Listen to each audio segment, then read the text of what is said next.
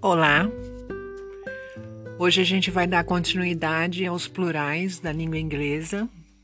É, nesse capítulo, nós vamos ver os irregulares, aqueles que mudam de forma conforme a gente coloca o substantivo ou o noun no plural.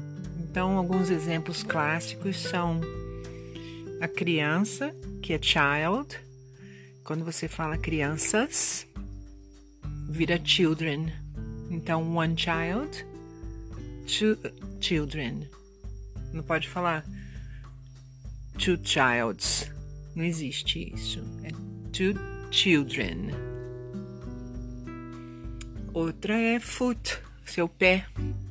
One foot, dois pés, two feet. Tá? Não existe dois foots. Dois feet, two feet. Presta atenção na pronúncia, feet. Ok? E a mesma coisa no dente. Um dente é one tooth. Dois dentes ou vários dentes. Dois dentes. Fica mais fácil. Two teeth. Teeth. Ok?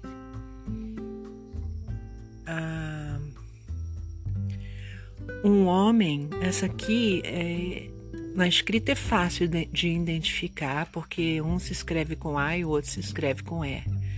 Mas para você ver a importância da pronúncia, como é, como é importante você fazer a diferença da pronúncia para dizer se você está falando singular ou plural. Um homem é one man. Você vê que eu dou uma esticadinha, one man. Agora, dois homens é two men. O men é curto e rápido, men. O men é curto, rápido, ele é o plural. E o man é singular, one man, two men. Você vê, tem uma diferença muito grande em som. Você tem que saber identificar esse som e você tem que saber produzir o som do singular e do plural. Ah, e a mulher, one woman, e quando vira plural, ela vai women, two women. É o women, com som de I, vai entender, né? Mas é assim que é, né? É, também tem as, as palavrinhas que terminam com sonzinho de FE e mudam também quando você coloca no plural.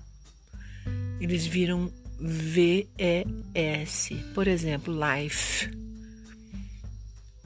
É, quando você fala uma vida, a life. Agora, duas vidas, two lives. V-E-S. Uh, knife, faca. Duas facas, knives. Então, quando termina, a palavra termina com F-E, no plural é prever S. Então, terminamos por aqui de uma maneira geral as regras do plural. No capítulo anterior a gente viu os, os regulares, agora a gente viu os irregulares e essas que terminam com FE. E agora é só vocês praticarem, tá bom? Até a próxima. Ainda tem mais uma, antes de eu me despedir de vocês, ainda tem mais uma que é muito importante, que muita gente é, confunde, que é o plural de person. É one person, o plural é people. Então, people é sempre plural. Então, de uma maneira geral, a gente não fala two persons. Tem uns casos específicos, three persons, four persons quatro pessoas, cinco pessoas, a gente fala people, five people. Então, one person, uma pessoa, two people. E o people já é plural, então a gente não fala peoples, a não ser que a gente esteja se referindo a povos, os povos de várias nações, aí é uma outra história. Então, dessa vez é, eu consegui me lembrar que isso é muito importante, as pessoas confundem muito. Então, não, não confunda é, plural de person and people, tá bom? E agora eu me despeço mesmo. Até, até a próxima.